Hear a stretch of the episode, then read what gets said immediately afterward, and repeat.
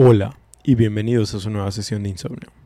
Prepárense para que esta noche obtengan las recompensas que tanto desean, suban de nivel a sus personajes o derroten a ese jefe que tanto los ha estancado.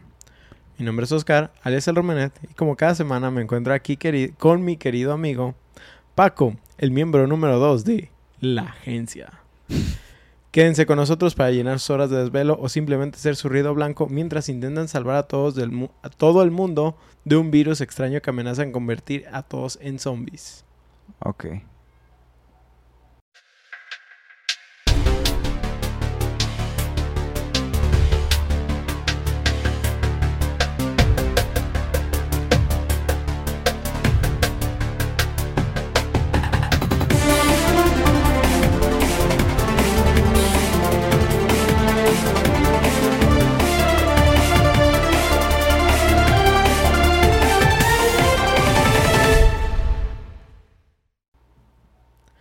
Viernes de insomnio, jóvenes y jóvenes. Esperamos que se encuentren completamente bien y si no, saquen sus pociones y prendan esos audífonos. Recuerden que ver contenido para adultos mientras están jugando sus partidas les va a generar lag, pero escuchar este podcast mientras juegan les va a bustear sus FPS como si fuéramos RGB. Sí, sí, así es. es como si le descargaras más rama a tu compu. Así, así va a funcionar. Ay, no mames, güey. No me acuerdo dónde vi que dijo eso, que le descargué más RAM a mi compu. no sé si cómo funciona. No, claro que sí, güey. Claro que sí, güey. Te lo juro, güey. Yo lo hice, güey. Ah, pues hoy es una de esas noches donde tengo a Paquito aquí conmigo encerrado por más de tres minutos. Ya saben, podcast íntimo, pero lo bueno es que el muchacho no es tan tímido. Ah, yo no me agüito. No se preocupen, el otro muchacho nos pidió unas vacaciones no pagadas porque obviamente nadie patrocina este podcast. Si quieren patrocinarlo, nos dicen. Sí, ya serían vacaciones sin pagar, de todas maneras, pero pues es, por, por, haber faltado. Ostara de momento se encuentra atendiendo un evento en el que, por lo que entendí, consiste en arrojar a un niño a los lobos a ver si sobrevive. Ajá. Mientras tanto, déjenme preguntarle al muchacho tímido si ya tiene idea de qué juego vamos a hablar esta noche. Sí. ¿Sí? Sí, empieza con C. ¿Con C? No, ok. Agencia. Es que yo me fui por el lado de la agencia Crackdown. Nah, ah, ok. Ah. Agencia Zombies. Continúa. Entonces ahí te va. ¿Qué tienen en común? Un gato montés, un virus selectivo y un filtro de agua.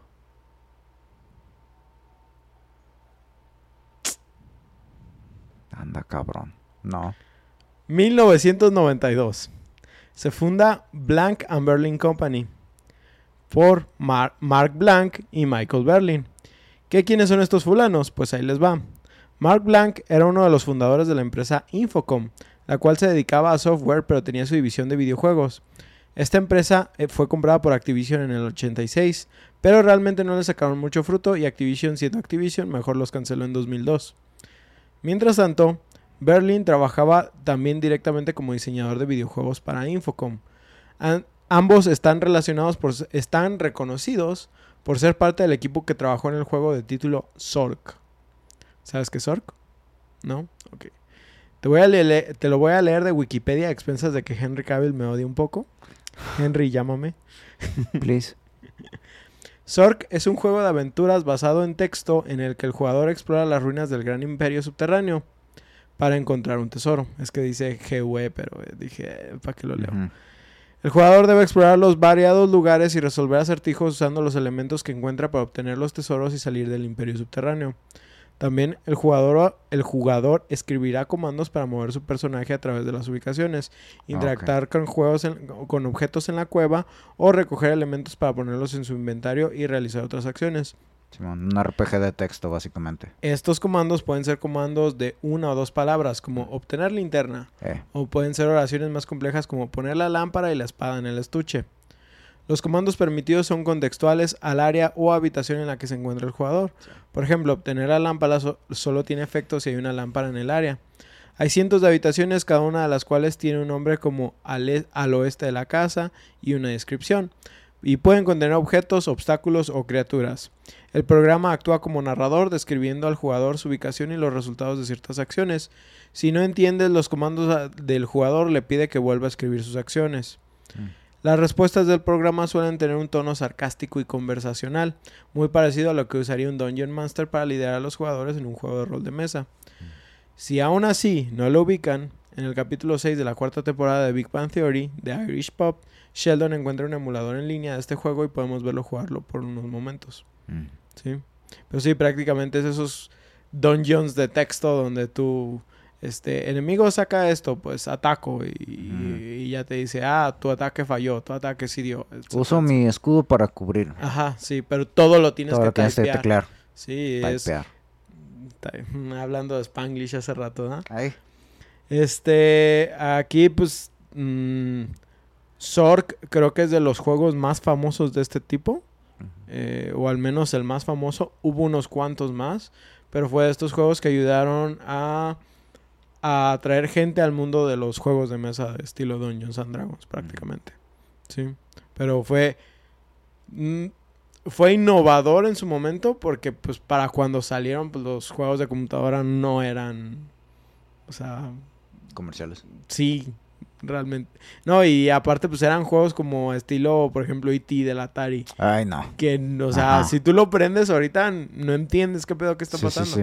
Pero al menos Zork, pues sí era un texto que tú ibas leyendo. Era como una novela visual, ¿sí? Prácticamente. Nada más las elecciones que tú ibas haciendo las tenías que teclear, no, no te decían, ah, eh, opción 1, 2, 3.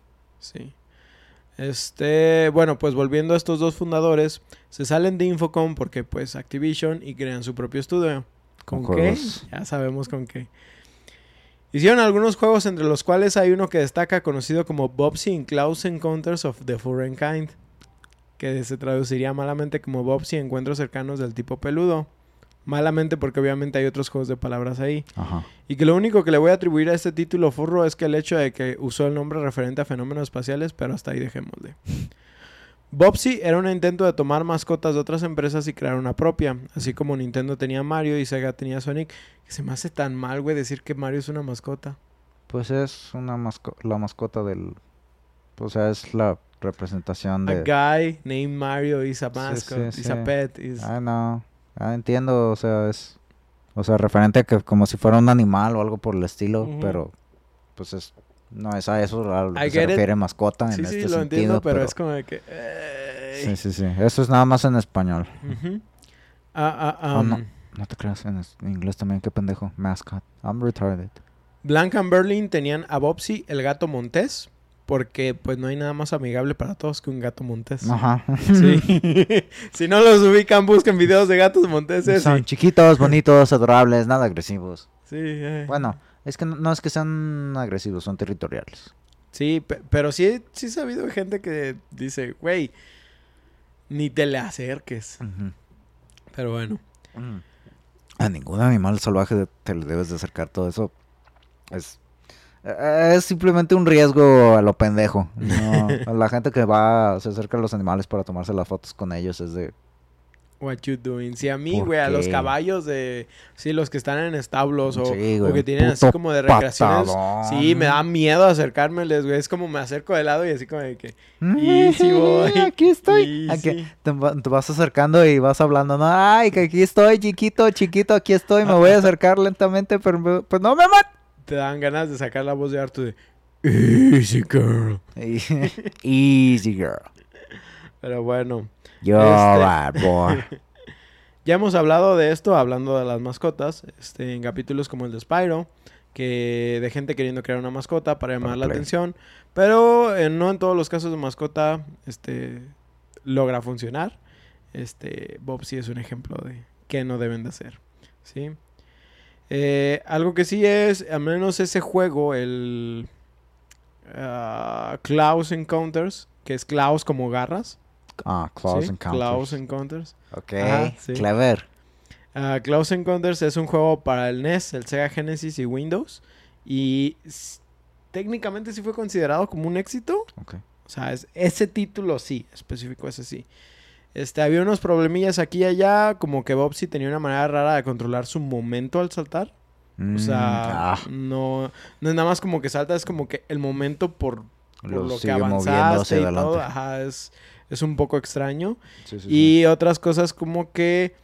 Tú sabes que en estos juegos platformers platformers, este, te mueves poquito y la cámara se mueve un poquito contigo como para ver a dónde vas a saltar. ajá. A Bobsy no hacía esto, güey. Entonces a veces saltabas a ciegas. Ah.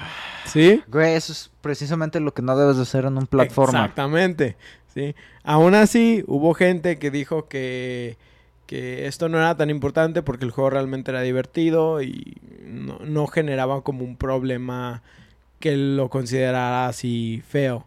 Que vamos, por ejemplo, a la hora de que salió el remaster de Crash, ¿sí? Sabemos que el salto fue un punto que dijeron, güey, es que fuerte". está bien cabrón. Sí, sí, Y, sí, tuvieron que parcharlo hasta donde sé. Sí. Este, entonces en el caso de Bob sí yo pienso que más bien porque la gente en ese momento no decía, pues cómo lo devuelvo, güey.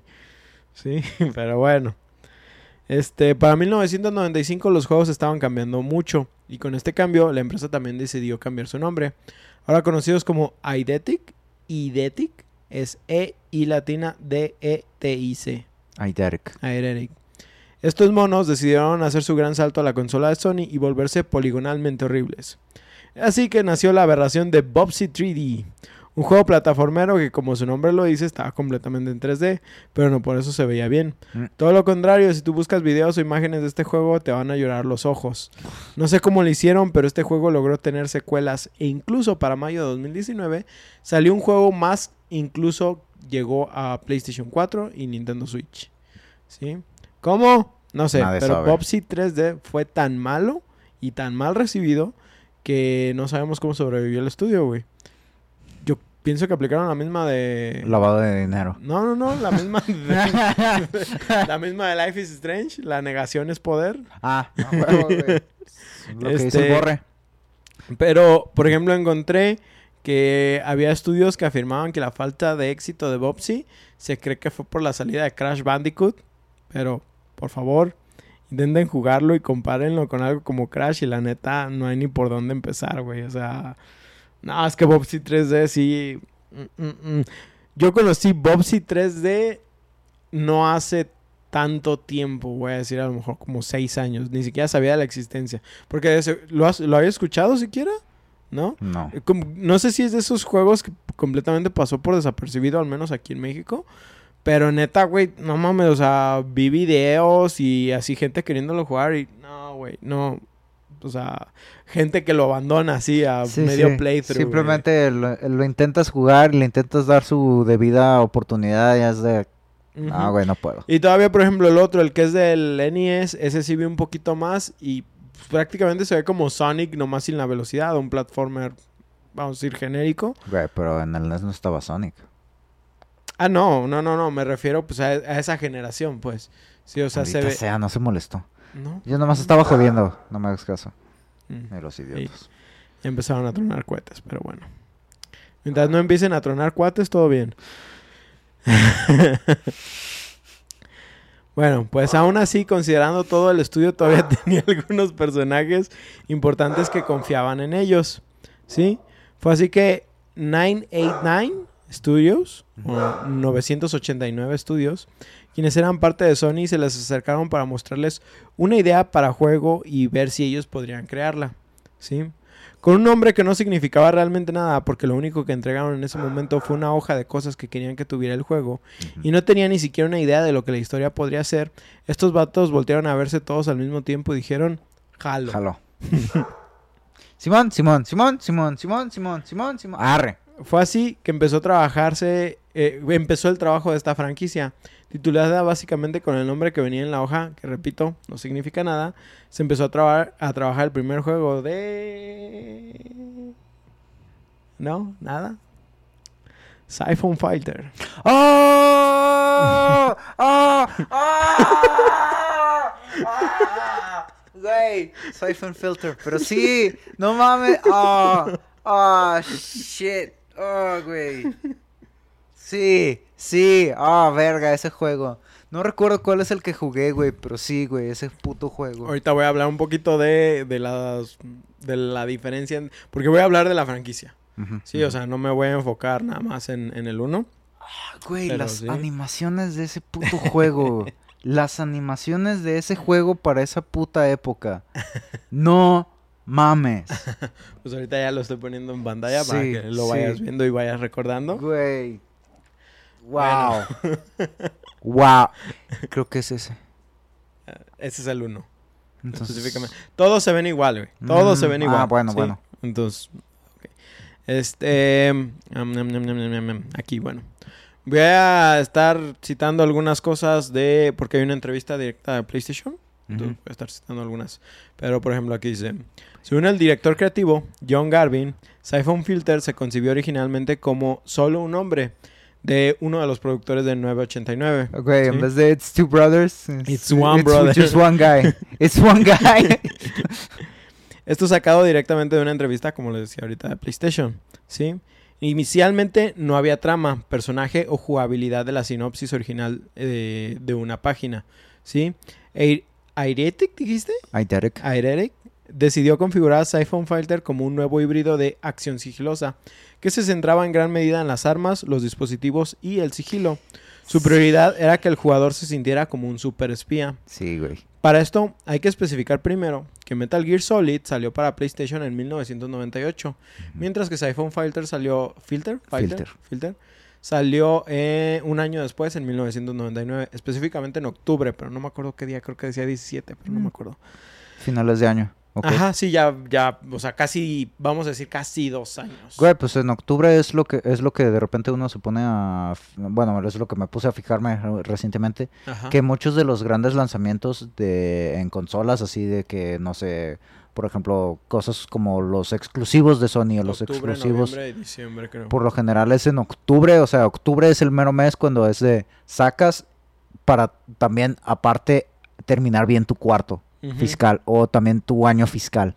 Por lo, por lo mismo, Call of Duty también hace lo mismo en noviembre, a principios de noviembre, con los, obviamente, más bien Activision hace lo mismo con Con Call sus of Duty sí. y as- Ubisoft con Assassin's Creed, Ándale. ¿sí? Que ah, todos los Assassin's son de noviembre. Bueno, creo que hay una excepción, pero no me acuerdo. Sí, de repente los aplazan o cosas por el estilo, pero por lo general salud. Perdón. Pero por lo general, y es por eso que muchas veces no quieren los desarrolladores aplazarlos porque pues, ay, es que nos vamos a ver mal en este fis- año fiscal y pues después tienes lo de Cyberpunk que básicamente hicieron que bajaran los stocks como el, ah, creo que era como al pinche 30% que quedaron los stocks y es de, Sí, es- para- ellos mismos hicieron caca, pero hay más cosas ahí. Cyberpunk es un título que ya me da miedo agarrar.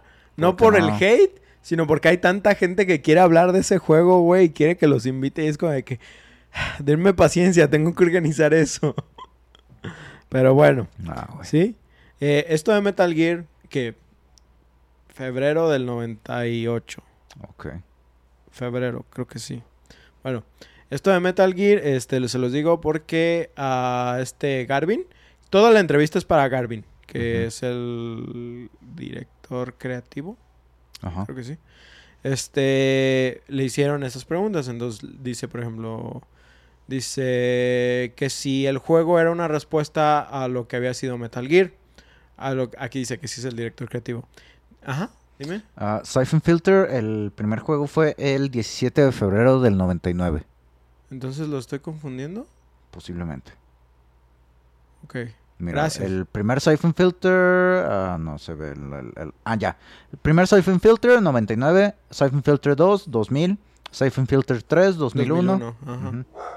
Sí, sí. Entonces estoy confundiendo meses con otra cosa. Ahí, Mm. una disculpa. Este, eh, eh, eh, pues le dijeron que sí era una respuesta de a- al juego de Metal Gear, a lo que este güey dijo que nada que ver, ya que él menciona que el juego estaba en planes desde antes de la salida de Metal Gear y que consideraban en un principio que el juego solo era de, eh, solo era de sigilo, o sea, Siphon Fighter solo era de sigilo.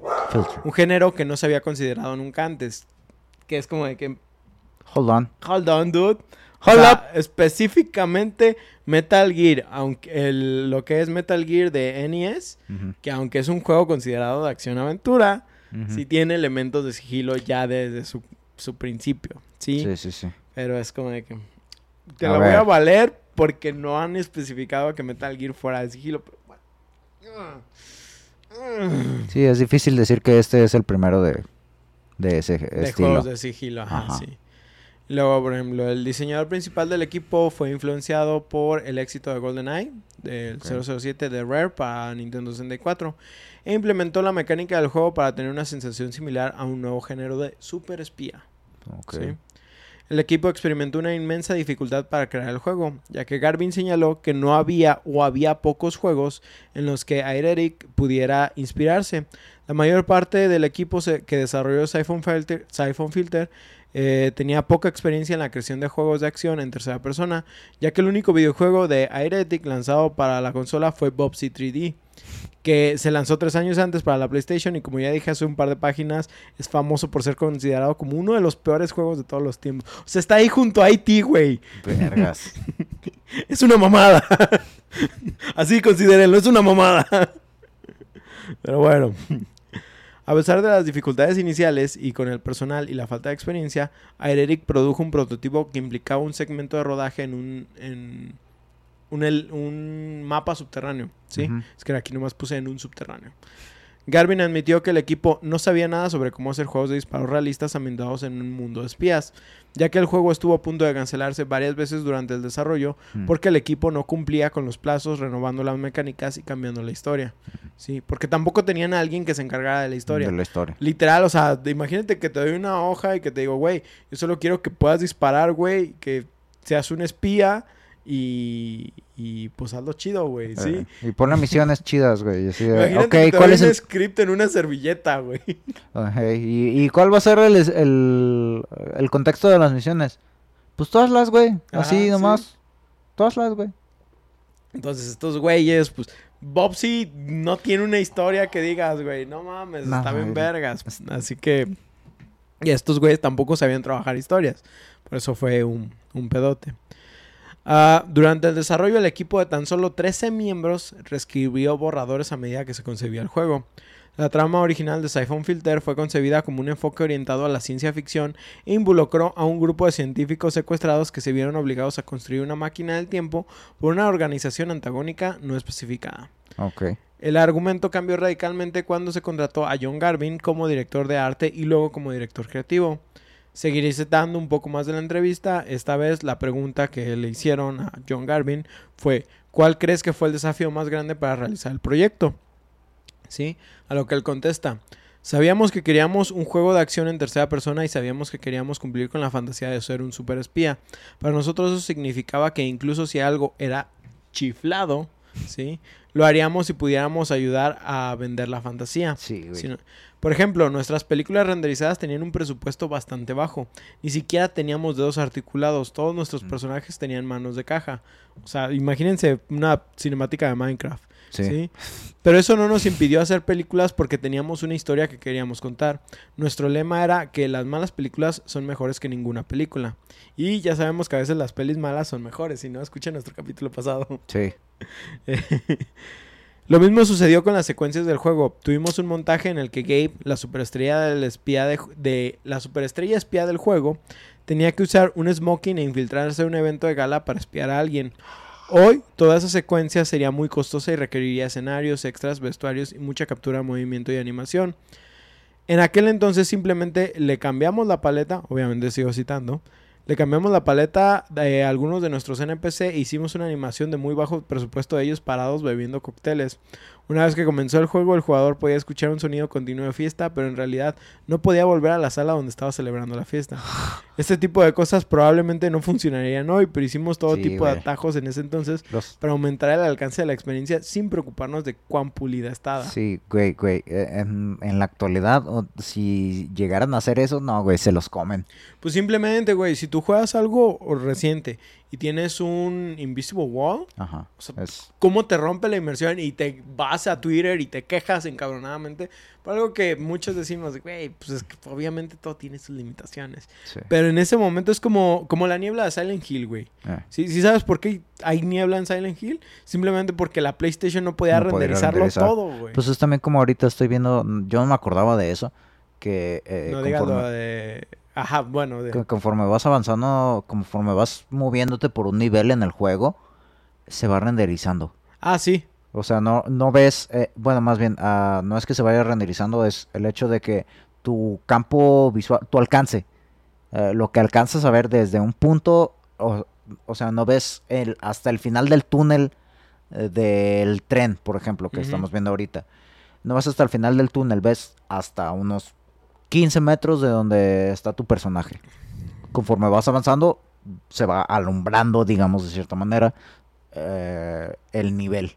Y Sí. eso es algo que, o sea, yo antes eso no lo notaba, pero ahora con la tecnología que se tiene para, bueno, más bien con la potencia que se tiene en los, en los procesadores actuales, es algo que tú ves eso en la actualidad y, y es de es motivo de queja. O sea, eso ya no ya no ya no queda ahorita, pero en esos entonces pues De hecho, por ejemplo, normal. estaba viendo eh, a Jake Baldino de Gamerangs. ah sí. que estaba hablando de el nuevo Spider-Man, bueno, el Marvel Spider-Man de PlayStation Para 4, PC. pero en la versión de PC, y decía que una de las cosas que parece poca cosa o suena poca cosa, pero la distancia de visión en este juego Ah, Sí, hace que cambie tu y la, la o sea, la dice, percepción. la diferencia que hay entre la versión de, de PlayStation 4, PlayStation 5 a la versión de PC no es tan grande, pero estos pequeños detalles como la distancia de visión hace que el juego se vea increíblemente mejor.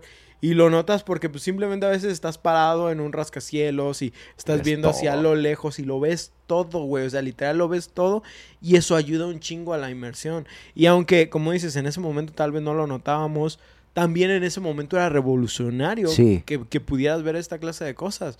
Entonces, sí hay que darle mérito que por más limitantes que había de hardware, ahorita pienso que eso es de los mínimos problemas que tienen los desarrolladores a la hora de crear algo, Mm. las limitantes de hardware. ¿sí? sí hay cosas, no digo que no, pero es muy leve comparado con, con la tecnología que teníamos antes. Mm.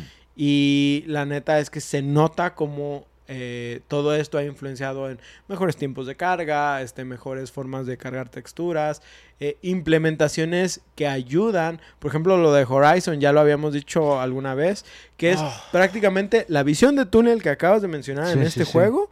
Pero Y al mismo tiempo implementada 150 veces mejor. Y es el mismo principio. Al final de cuentas es cargar lo que estás viendo.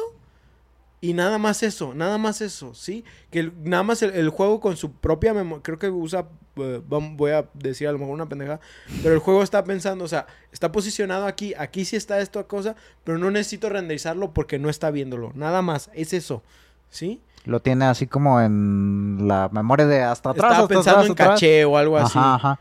Pero hasta que lo volteas a ver es que, ah, pum, lo Ajá, renderizo. renderiza lo de golpe y ignora todo lo demás. Sí, güey, es, güey, es- no mames, es güey, un pinche sistema que, wow, simplemente wow. Sí, sí, sí. Es Ah, una ah, maravilla ah, de la ingeniería eso. Déjame ver porque aquí me perdí un poquito. Ah, ah, ah, ah, pues todo esto, este, pues lo hicieron para que toda la experiencia estuviera pulida, pues, vamos a decir. Eh, hay algunas preguntas más en esta entrevista que, pero yo ya no consideré que tuvieran como tanta relevancia. Este, muchas cosas como que repiten parte de la misma pregunta o de las mismas respuestas que ya han dado. Pero si por algo la quieren leer, está, está directamente en el blog oficial de PlayStation. ¿sí? Nada más que, por ejemplo, la entrevista directa está en inglés y la encuentran en el blog de PlayStation, así como... Es que aquí lo tengo escrito, espérame. Ah, ah, ah. No, no lo tengo escrito, perdón. Este, lo buscan como Siphon Filter, literal, play- en entrevista de PlayStation.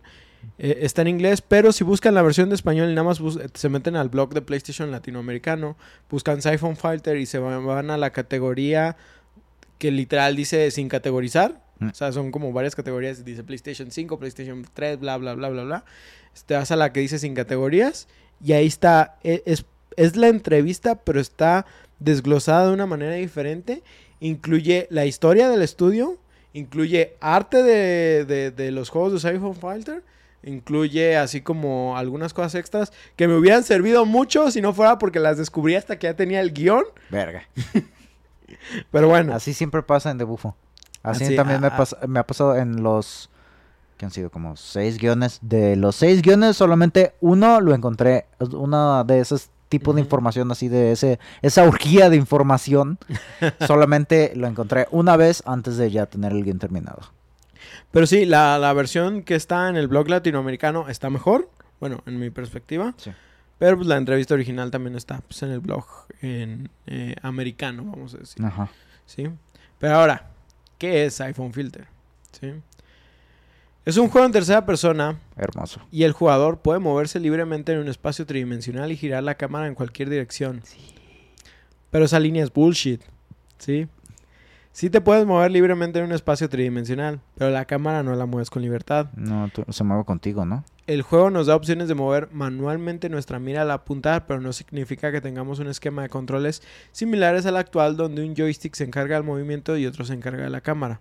Eso hubiera sido lo más óptimo. Sí. Pero recordemos que ese estilo de cámara no se, eh, no se empezó a utilizar hasta. hasta en el 2000 con Alien Resurrection. En octubre.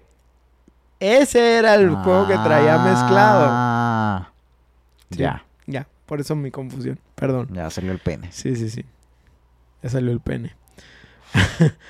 Ahora, este juego tiene una mecánica muy importante en la interfaz, pero primero hay que decir qué es lo que tiene esta.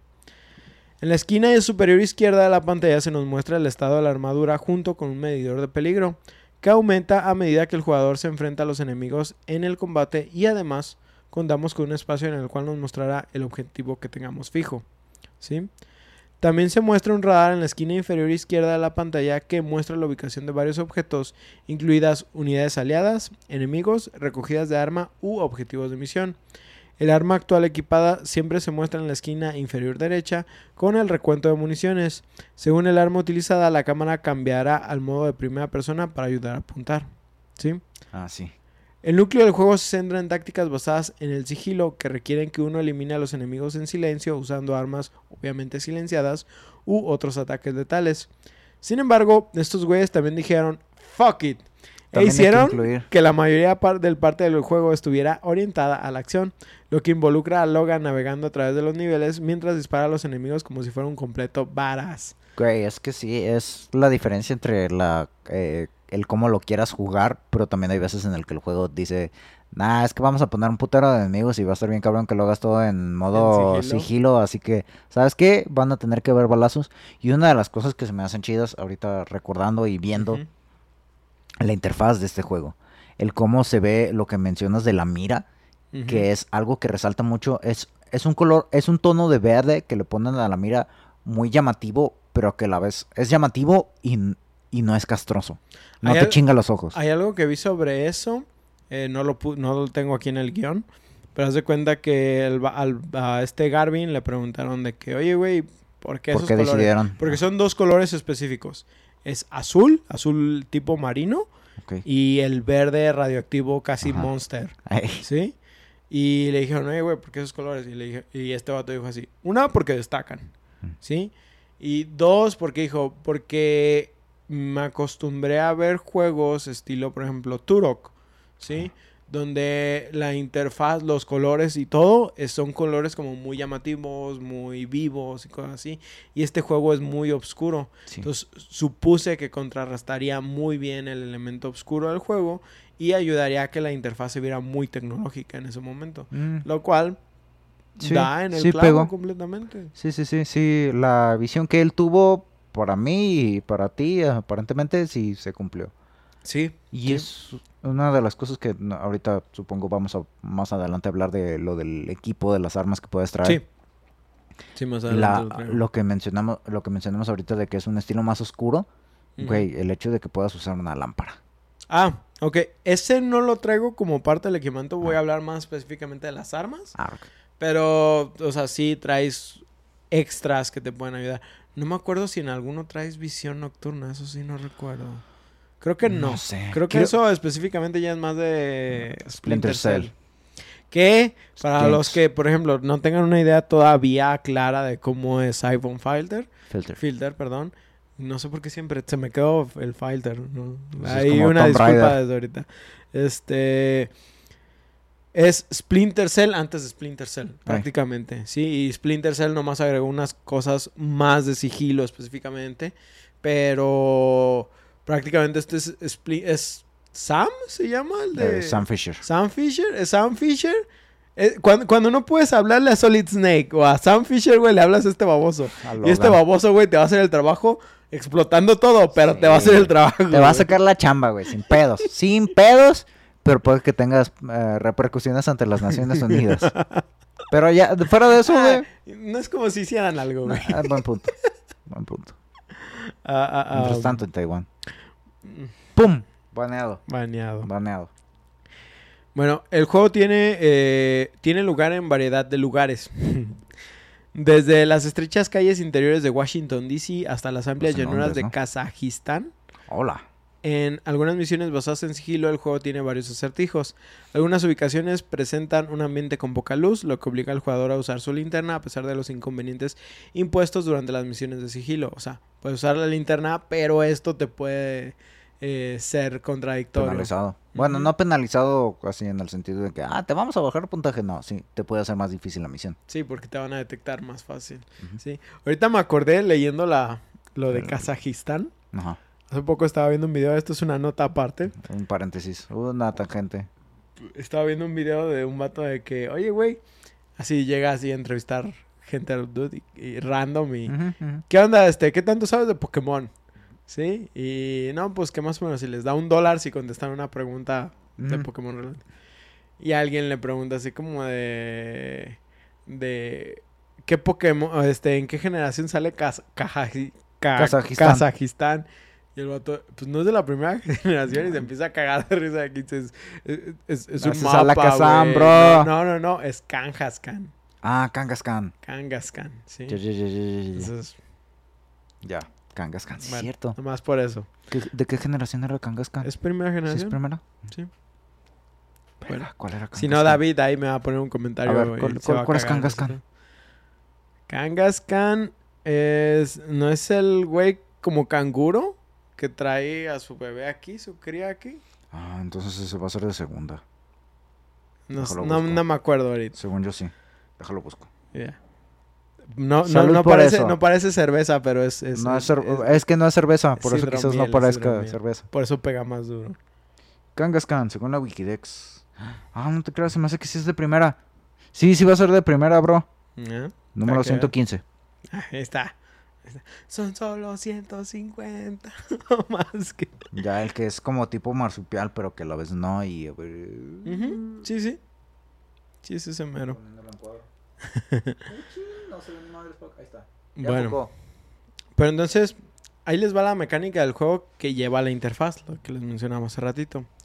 El juego nos presenta un sistema de peligro. Esto es que mientras más estemos expuestos, dígase parados y atacando o lejos de cobertura, este medidor va a ir creciendo hasta que llegue a un punto crítico.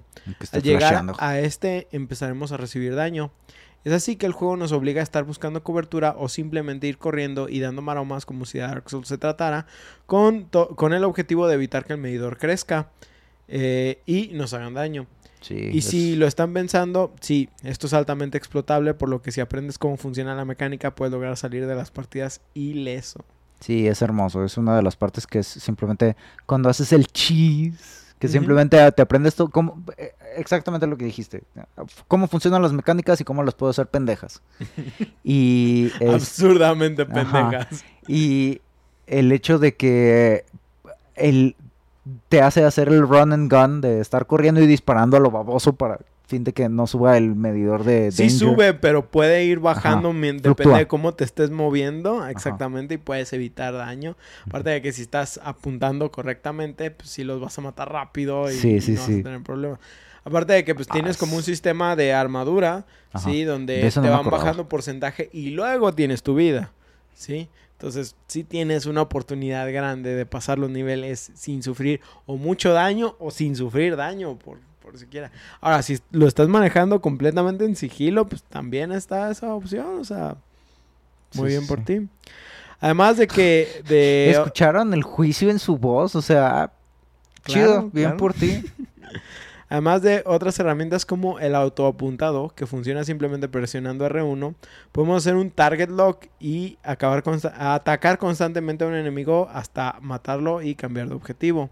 ¿Sí? O sea, tenemos la forma de apuntar manualmente o presionar R1 y dejará apuntado específicamente a un enemigo y estarlo atacando constantemente hasta pasar al siguiente. Mm. Lo cual, si combinamos eso con ir corriendo y disparando, pues, no mames, güey. Es, un- Sí, sí, es una sí. pendejada. Automáticamente te los echas a todos. Si contamos como una forma de apuntar manualmente, lo cual ayuda en las partes de, gi- de sigilo, haciendo que los tiros a la cabeza sean insta-kill, solo debemos recordar que estas sean armas secundarias. Más bien, lo dije raro. Sí contamos con una forma de apuntar manualmente, lo cual ayuda en las partes. El, es- el hecho de que a veces no uso comas y acentos me, me rompe hasta a mí mismo. Sí, Pero una favor. disculpa. ¿Sí? Pero entonces, prácticamente puedes terminar el juego siendo autolock y corriendo como loco. Sí, en su mayoría, los, en su mayoría, este, donde los objetivos no impliquen hacer todo completamente en sigilo, podemos hacerlo. De hecho, yo recuerdo que sí los terminé yo. Este, ahora, como un super espía, este, contamos con un montón de armas de espías hechas a la medida, desde lo más básico como una pistola silenciada. Sin embargo, como dije, este vato tiene las bolas de Los Rambo. Pinches gadgets encabronados y las pinches armas a lo pendejo, güey. Así que también se puede usar también pistolas Magnum, Sí. pistolas automáticas, Los rifles. subametralladoras, Bueno, rif- fusiles. rifles de asalto, rifles de francotirador, escopetas, lanzacuetes, granadas y hasta lanzallamas. Lo digo en plural porque en realidad son varios modelos de las mismas categorías y me tomaría un rato hablar de cada una. Pero por ejemplo, sí tenemos algunas que recuerdo yo específicamente como el AU300. Sí, el AU300. Al au. El 300. AU, que cuenta como un- que cuenta con una mirilla salida del culo de un power up que casualmente puede ver a través de las paredes y además sus balas pueden perforar estas. ¿Sí? ¿Jugaste el 3?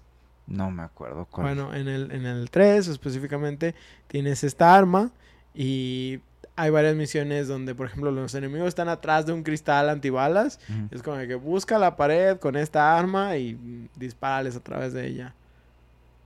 Creo que sí. Entonces jugaste el 3, porque es el único que lo incluye. Ok. ¿Sí? O, no sé, quizás me, quizás me estoy plantando memorias a mí mismo a partir de lo que estás diciendo. Así funciona el puto cerebro humano. Este, pero nada de esto se compara con la verdadera bestia del arsenal de Logan. La BFG pitote. 15000 destruye planetas, aniquiladora nuclear y patentada nada Ah. más y nada menos por la UNAM. Así es, me refiero al taser que tiene Logan. Sí, sí, güey. El taser es lo más. Sí, güey. El, el puto taser es lo más roto que tiene ese cabrón y es lo, lo, lo que nos convirtió en los sádicos que somos hoy en día. Eh, ya ves cómo ah, hay ciertas cosas que hacen los asesinos en serie que, o sea, es, es posible que tengan este uri- uriada, no me acuerdo cómo se dice, pero que mojan la cama. eh, La, sí, la triada de... Aneuresis.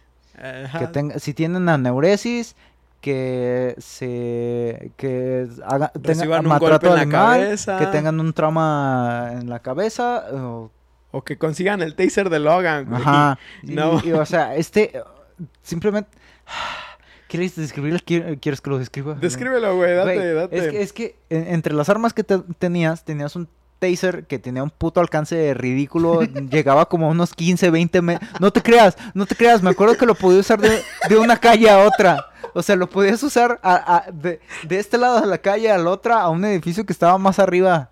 O sea, un piso, perdón, en un edificio, no manches. Era ridículo el alcance de esta arma.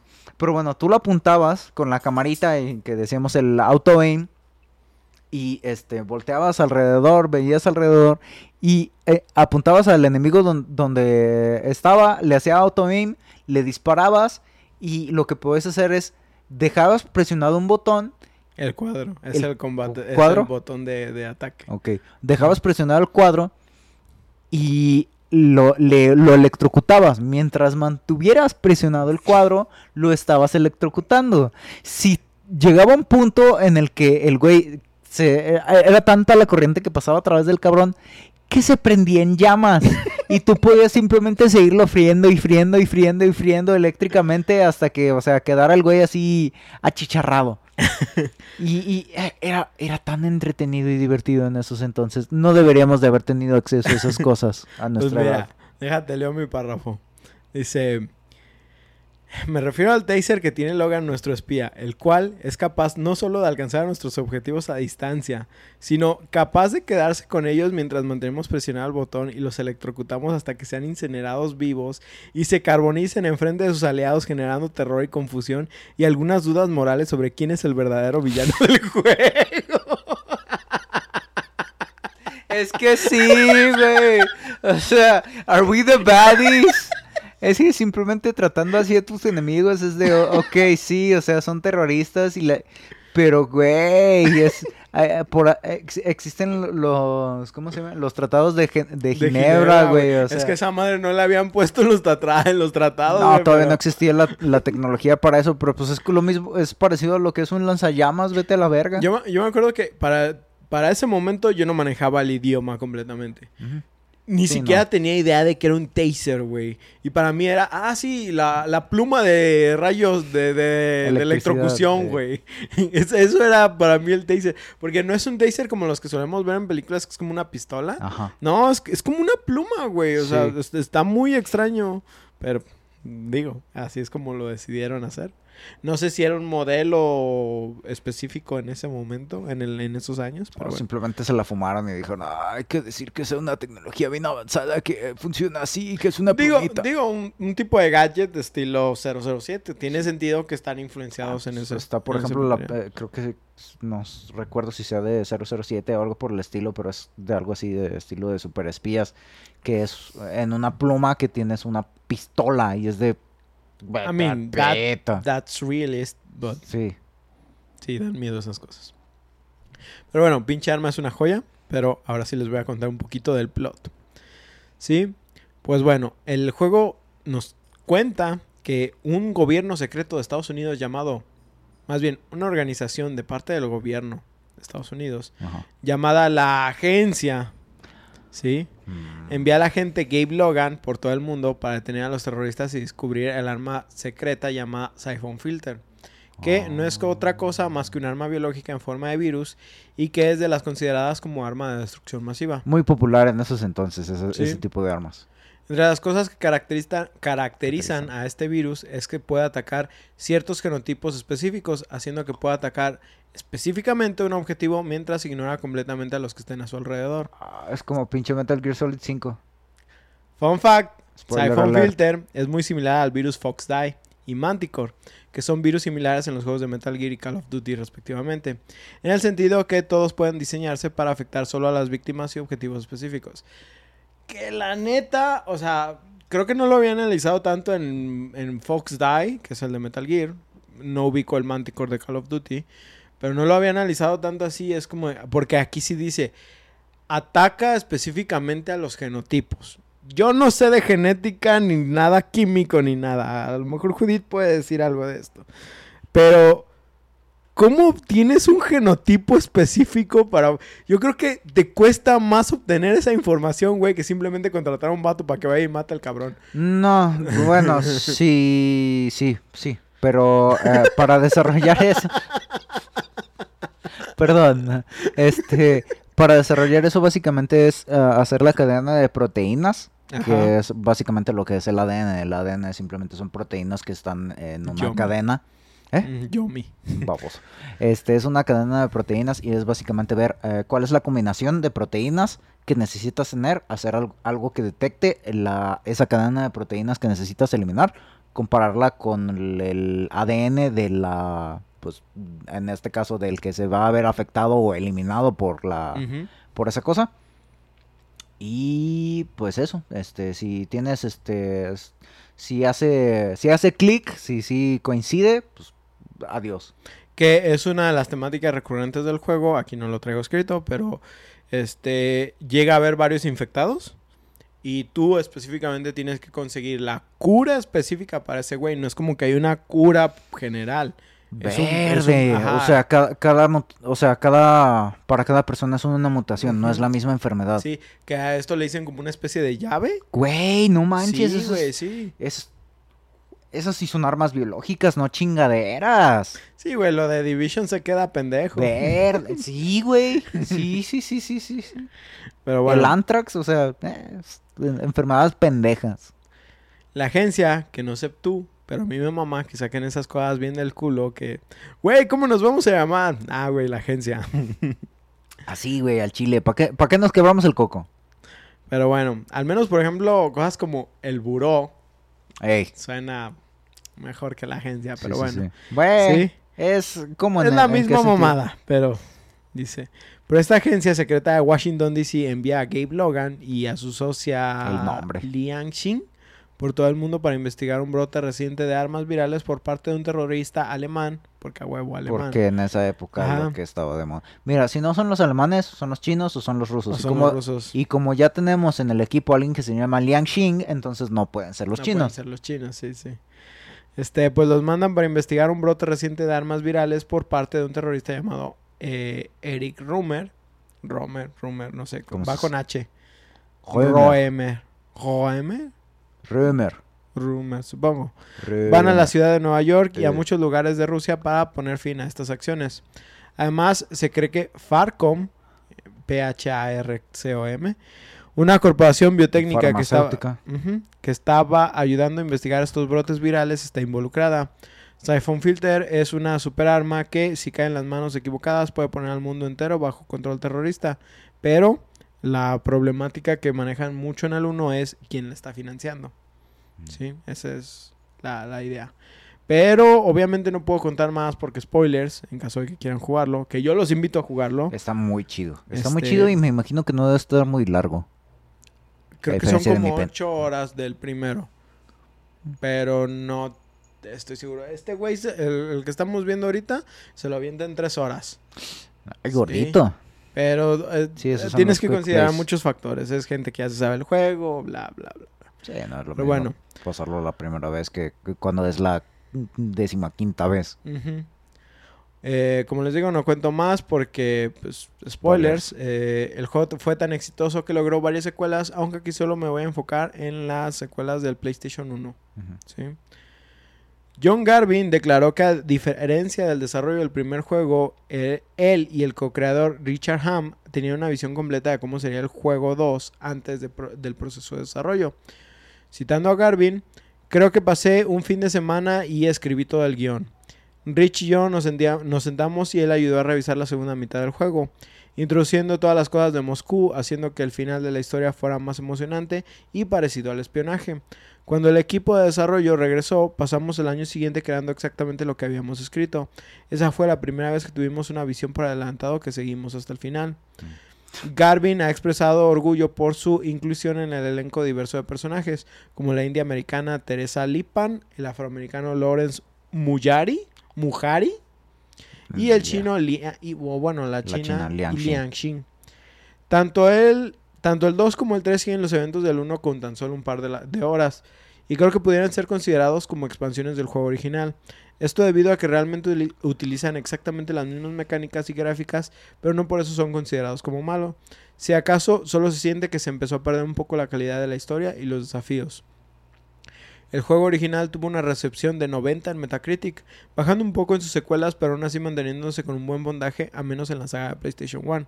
Que Creo que el 90. 3, no me acuerdo si está como en 60 o en 70 de Metacritic, es el más bajo de la trilogía, pero la gente no lo critica por malo, sino lo critica como que se sintió más de lo mismo, Mm. ¿sí? Sí, ese es, un problema que es recurrente con muchas franquicias que simplemente mm, no tiene, de repente no tiene nada de malo si, es- si son por ejemplo como tipo DLCs para el mismo juego, pero si estás cobrándole tanto dinero a los jugadores por, digamos, por rehacer niveles que ya jugaron o por o usar simplemente reutilizar elementos y elementos y elementos de lo mismo.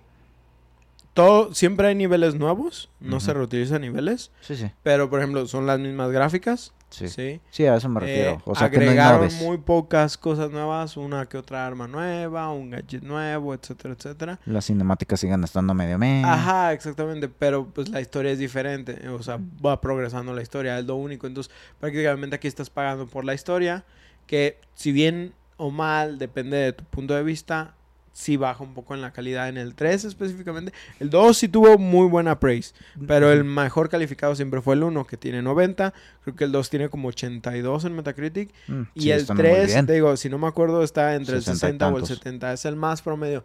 Lo que sí quiero recordarle a la gente que las calificaciones de Metacritic a pesar de tener 60 o 70 no es una mala calificación, es una calificación promedio. ¿sí? Lo único que destaca esta calificación es que a lo mejor no va a ser un juego que cumpla todas tus expectativas o que literal se salte la barda. Así de fácil. ¿sí? Pero 60 o 70 no suele ser mal indicador. Bueno. Bueno. No, olviden lo que acabo de decir. Hay juegos que neta. Sí, sí, sí, entiendo. Depende, depende. Es, es depende cómo uses la escala, porque también es el uh, un ejemplo que alguna vez platicaba con mis uh, con mi hermana y mi mamá de que cuánto le pondrías a X película de calificación y ya, no, pues es que esta siento que es como un 7 y ya, a ver. ¿7 de escuela o 7 de así de una escala normal del 0 a 10? Y yo, no, pues es que 7 todavía pasa, pero no, a ver. 5 es promedio. No, es que 5 no pasa. No, no estamos hablando de escala de escuela. Estamos hablando de que 0 es pésima, la peor película de la historia. 10 es una película perfecta. 5 es una película promedio. Por eso me caga ponerles números. ¿Sí? Prefiero decir, ¿es bueno el juego o es malo o, o se queda me? Es que un juego bueno es un 8. Un juego me es un 5. Siguiendo la escala que yo digo. Supongo, sí, sí. Y ya un juego que sí es uh, masterpiece es el 10. Masterpiece. It's a masterpiece, diría Sí, Donkey. Las masterpiece. Este, pues el juego vendió un total de 900 copias, 900 mil copias originales, Wow. aunque no hay fecha hasta cuándo fue esta cifra contada. Yo supongo, por lo general suele ser como un año, ¿sí? Es, es como el estándar. Pero bueno, el estudio actualmente trabaja bajo otro nombre, ahora llamados como Bend Studios. Bend Studio, perdón. Fueron los encargados de trabajar en la secuela del juego de Resistance, el cual salió en PSP con el nombre de Retribution y recibida muy positivamente, que de hecho, permíteme tantito, según yo, según yo, según yo, así aquí lo tengo, más creo que el disco está en, en otra, aquí está, el juego, más creo que el, el disco está en, en otra caja, Ajá. porque ya ven, a uno se le Pues olvida. tanto Liberty City Stories. este. eh, y fue recibido muy positivamente esa, esa versión específicamente, Esa Eh, entrega. esa entrega. También fueron los encargados de hacer eh, una secuela de la saga Uncharted para la PlayStation Vita Oh. con Uncharted Golden Abyss, la cual fue la que me llevó a querer experimentar las versiones originales de la saga. ¿Sí? Por último, ¿recuerdas al principio cuando mencioné que era un virus para crear zombies? Mm. Digamos que Eso no me no sabía. O más bien no me acordaba. O Digamos etcétera. que en vez de zombies llevan el nombre de engendros o freakers. Y esto es porque este mismo estudio es el encargado de haber creado el juego exclusivo de PlayStation y PC de nombre Days Gone. ¡Oh! el cual, por parte de un easter egg, nos damos cuenta de que en el universo de Siphon Filter, Filter. Filter y Days Gone son el mismo y que incluso se culpa una versión del virus Siphon Filter por ser la causa original de estos zombies. Güey, ese es el mismo. Esos pinches detalles para nosotros, los pinches nerds que no nos bañamos. está tan bonito. ¡Ey! Hoy me bañé. Yo me bañé ayer en la noche, Nice. antes de dormirme. Porque qué puercos. Como se duermen todos cerdos. En fin, no. Incluso en este archivo se mencionan los nombres de los agentes de la saga, pero se confirma que sus datos aún están como clasificados. ¿Sí? Pepe. pero bueno, no sé si tú tengas algo más que agregar sobre este juego. Güey, güey. es que este pinche juego es una de las cosas que estaba mencionando hace ratito de las animaciones, el cómo corre Logan. Ah, güey. Es, es, una, es una manera muy particular Sí, de que el cómo bracea es se ve como se ve muy fluido pero a la vez se ve ridículo Sí, güey. pero está chido o sea es- corre de una manera muy mamona y muy llamativa es Sí. lo la manera en la que la llamaría el cómo manejan las animaciones de este personaje y o sea toda la gama de armas que tienes tienes este pis- pistola así de una mano tienes este ah, escopetas, tienes rifles de salto, tienes creo que puedes usar un lanzallamas, si mal no me Sí, si mal no recuerdo. mencioné- Tienes la pluma mágica electrizante y la mejor arma de, de mucho, muchos juegos. O sea, Sí. es, es algo que se queda grabado en tu memoria. Es como eh, la Gravity Gun se queda pendeja. Eh, eh, es no que tanto. neta, eso de que los podías calcinar, Güey, güey. es- es- es- es- no mames, güey. era emocionante. ridículo, es emocionante. Y también, o sea, la manera en la que tienes estos, estos escenarios de acción, de espionaje, que, o sea, yo no sabía de qué chingados trataba la historia, porque como lo dices, en ese entonces, pues uno no, man- no manejaba bien el, el El lenguaje, idioma, pero eh, no sabes los detalles de la historia, pero tú ves las cinemáticas y ves el cómo funciona el gameplay, ves el diseño de los personajes y o sea, con el puro diseño tú, tú, te, tú sientes esa experiencia de que soy un... Yo pensaba que era como así tipo SWAT, pero que a la vez tenía una parte de espía, Ajá. el protagonista, y era de, ah, o sea, pertenece a los dos departamentos o algo por el estilo, pero pues ya ahorita diciéndome eso de que es una agencia, es de... ah, Fíjate que, por ejemplo, yo así. co- Como, como que, al menos en, en lo que es este videojuegos, eh, sí como que tenemos esa parte de espías como muy separados, como que son gente como, vamos a decir, de la Guerra Fría, que Eh. nomás están ahí como sin que nadie se dé cuenta y obteniendo intel. Pero si tú te acuerdas específicamente, por ejemplo, las películas de James Bond, de este Michael Brosnan. Pierce. No, Pierce Brosnan, sí, Brosnan, sí. Pierce Brosnan. Brosnan. Este. Me acuerdo, no, no, no me acuerdo ni cuál de todas es, pero me acuerdo que hay una persecución en tanque, güey. Hay Ay, es explosiones una por mamada, todos lados. güey. Y, güey, es como de que.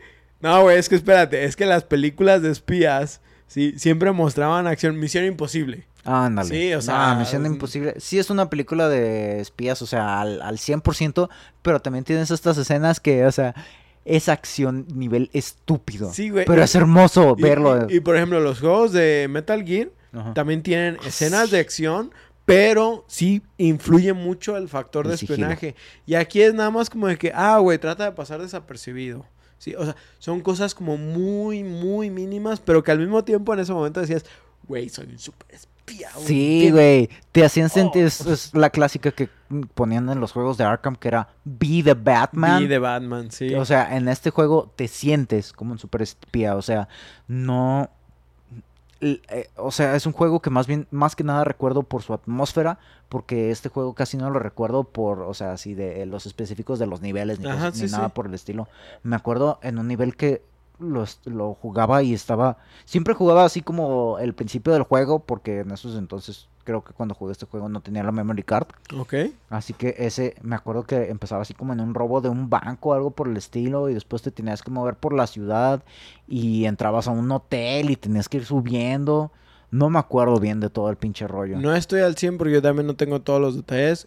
Cuando hago estas investigaciones, por lo general son juegos que ya jugué, entonces no siempre tengo la chance de volverlos a rejugar. Sí, Y recurro a mi mente lo más que puedo, ¿sí? Sí, Pero sí, también mi mente falla. sí. Pero creo que me estás, si no me equivoco, me estás mencionando el 3. sí, si no me equivoco. Mm, Pero- el chafa. Pero no, no, no, no, no. Ya sé, ya sé. A mí el 3, el, de hecho yo conseguí primero el 3 que cualquier otro y el 3 fue el que me hizo jugar. No sé si fue el 2 o fue el 3 el que jugué. Da lo mismo, güey. Es que según yo... Sí, es la misma madre. Es la misma madre, nada más ni- diferentes niveles, diferentes misiones, es lo que mencionabas. Ajá. Y pues simplemente eso, o sea, este juego es un juego que la atmósfera, o sea, está muy chida, es algo muy, me- muy memorable, o sea, también lo de la, la mira que mencionábamos, la interfaz de este juego, no me acordaba de lo de la armadura y el nivel de, de, ah, danger, de peligro. y eso, pero sí, ahorita ya viéndolo es de... No manches, sí es cierto que cuando subía eso empezaba, empezaba a valer madre más rápido por oh, y está relacionado al, cómo me estoy moviendo y o sea, era algo muy intuitivo, era algo muy llamativo, era algo que este juego simplemente es- está bien diseñado en esos sentidos y son cosas que eh, hoy en día muchas veces les fallan a los desarrolladores que, que son cosas que ya no deberían de pasar porque ahorita pues los estándares se supone que conforme pasa el tiempo tienen que ir subiendo. Y pues ahorita sí los estándares han estado subiendo pero últimamente han habido muchas entregas que no llegan a cumplir las expectativas que tenemos en la actualidad pero pues eso ya es un tema muy recurrente aquí en el podcast así que ahí ya dejamos. Este, como datos extra, eh, Quiero decir que, por ejemplo, uno de los diseñadores, eh, no me acuerdo específicamente de cuál, pero de los dos fundadores del- de, de la empresa, de- de- de- del estudio, Ajá. este, se salió cuando estaban creando Siphon Filter porque dijo que esos no eran los estándares de juegos eh, que él quería y dijo, no, güey, a mí esto no me late y no me gusta y ese sí, juego sí. no va a triunfar. No me gusta cómo está quedando. Ajá, me y- salgo. y este juego no va a triunfar. Y fue como de que. Güey, o sea. Si pensaste que Bobsy iba. Sí, güey. ¿Cómo le tuviste fe a Ah, ese sí, título güey. y a este que... ay, es que... Es como de que. Ay, güey. Ahora, sí, esto no. es- es- ya estoy hablando fuera de guion completamente. Hay secuelas eh, específicamente para PlayStation Portable y para PlayStation 2. Sí, eh, creo que de PlayStation 2 específicamente es Siphon Filter, Filter. de Omega Strand. Filter, otra vez, insisto, pido perdón por eso. No pasa nada. Este es The Omega Strand, en donde en esta ocasión ya no utilizamos a Logan. Logan. Este, y tenemos un personaje del que literal nosotros podemos crearle su propio look, es personalizable y todo. Y incluso tiene un segmento de, de multijugador en línea y cosas así. Pero no triunfó. No eh, ignoró muchas cosas de los juegos originales y terminó Mm. perdiendo como El- este, la esencia del la- juego. la esencia del juego. Bueno. Después, en, Playsta- en PlayStation Portable salió este juego que se llama, creo que es Dark Mirror. Y ese juego sí cumplió con las expectativas de los fans. De hecho, fue porteado para PlayStation 2. O sea, es un juego de, Play- de PSP porteado a. PlayStation 2. O sea, Debido al, muy chido. ajá, de leve- de- debido al éxito que tiene. Pero, por ejemplo, creo que si tú miras su Metacritic, creo que en la versión de PSP tiene como 80 o casi Nice. los 90. Y en la versión de PlayStation 2 bajó de a 60, 70. ¿Por qué? Porque obviamente Tiene los controles es- son, o sea, son otras cosas que... Y creo que hay otro que se llama Logan Shadow, Ujú. ¿sí? Que la gente no le gusta porque al final terminan matando a Logan, Mm. ¿sí? Spoiler alert, pero Sí, eh, spoiler de alert. hace mucho tiempo. Y, Y en realidad la historia de estos juegos, como decíamos, pues... Eh, Sí, o sea, es, es algo X, pero a mucha gente como que sí le gustaba Logan. Pero el hecho de que como que lo mató, incluso como que molestó a algunos del estudio, porque sabían que ese, que Logan era como su personaje, para entonces sacar más juegos de, de Siphon. Y este güey al matarlo dijo, güey, es que ya no quiero más juegos de Siphon. Mm. Sí, ese fue el pedo. Sí. Si en algún momento me animo y compro la versión, las versiones de Play 2 para, para jugarlos y después hablar de ellos, pues ya este, veré, Hablaremos de... hablaremos de ellos. Pero por el momento la verdad no tengo intenciones de volver a tocar la franquicia. Solo aclarándolo por si alguien me- de la nada dice, ah, güey, me gustaría que hablaras. Eh, esa es la razón. Sí me dan ganas de jugarlos, no digo que no, pero pues también obviamente ustedes entiendan, este, incluso el podcast sale de nuestros propios bolsillos y, y, Nuestro pues, tiempo que ajá, no nuestro tenemos. tiempo que no tenemos. Entonces, pues ahí no no esperen sentados, ¿sí? Sí. Pero si les agrada, o sea, pues también me ayudaría a motivarme también para, para jugar estos juegos. Este, pero más que nada yo sí quiero decir que la trilogía principal es siento que es de esas franquicias de PlayStation 1 que PlayStation literal se olvidó de ellas. Ya sé. Sí, este es de esas franquicias con las que yo prácticamente crecí y que en veces, o sea, entiendo, hasta a mí se me olvida, pero luego es como, güey, pero es que para mí eran los mejores juegos de PlayStation 1, güey. Creo, si no me equivoco, está en el PlayStation Mini, el Classic que sacaron, Ah. ¿sí? Creo que Mm, sí. Creo que sí hay no uno es- de Siphon Filter que está en Ah, ese. No estoy seguro yo, pero creo que ahí está. Si no, lo pueden encontrar, lo vi en eBay, el original. Los originales los encontré como en 400 pesos ya con el envío. Sí. Es- está carito, pero Sí, es sí. más caro el envío que lo que sale el juego. Sí. Ese es el problema. Eh, también no los pueden encontrar obviamente en Steam porque son juegos que salieron prácticamente ¿no? para PlayStation. Pero creo que están algunas versiones de, de Siphon Filter en la PlayStation Store para PlayStation 3 que puede correr todavía PS1 Classics Wow. y PSP. Si tienen PSP, pudieran jugarlo también ahí Y- de diferentes y- maneras. Ajá. Este, también Sí. PS Vita. de diferentes maneras. Y pues también existen la- algunas versiones. No te creas, esas versiones de PC no existen. Olviden que las mencioné. No, no, no. Sí, por, por motivos educacionales tal vez las encuentren, pero... Pero no, esos Pero no, no. no, no, son. No son pro- mm, mm, sí, en sí, fin. en Continuando, esperamos que disfrutaran esta historia llena de pingüinos y ah, Ah, es que no cambié eso. los A pingüinos. la verga, perdón. Ah, nam, nam, nam, Pues ahora te, te voy a pedir que improvises. Pues miren, esperamos que hayan disfrutado esta historia repleta de achicharramientos encabronados y de diferentes usos de armas de, de maneras que no son este muy ¿cómo decirlo? Amigables. amigables o ah, ¿cómo se dice? auspiciadas o aprobadas más bien por la ONU. Entonces, recuerden que pueden enviarnos sus comentarios o juegos que quieran escuchar a thebufoninsomnio.gmail.com o por Twitter e Instagram, perdón, nos encuentran a, nosotros como arroba. Si gustan, pueden seguirnos por otros medios. A mí me encuentran como SSJ Red en Twitch, a Ostara como arroba Ostara King, también en esta plataforma. Y a nuestro host en Twitter lo encuentran como arroba Remenef y en Instagram como arroba Karma Cósmico. También recordarles que este, posca- este podcast lo pueden escuchar en sus plataformas de Spotify, Google Podcast, Apple Podcast, YouTube y Anchor. Si gustan dejarnos un review por parte de alguno de estos servicios, con gusto lo leeremos aquí en el programa. También si quieren dejarnos algún juego que quisieran que platicáramos, lo podemos decir por aquí. Eh, nosotros nos despedimos, no sin antes recordarles que electrocuten a sus enemigos hasta que los vean calcinados y generen terror y decisiones morales sobre saber quién es el villano. Y protejan al mundo de aquellos grandes armas. ah, güey, es que no manches un arma así que, que, que, que, que sea tan, tan específica en cuanto a las víctimas a las que ataca. Es, eso sí es un arma It's biológica encabronada. It's fucked up. Yo soy Oscar Yo, Paco.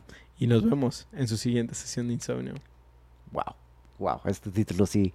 Ah, mierda. Qué cosas.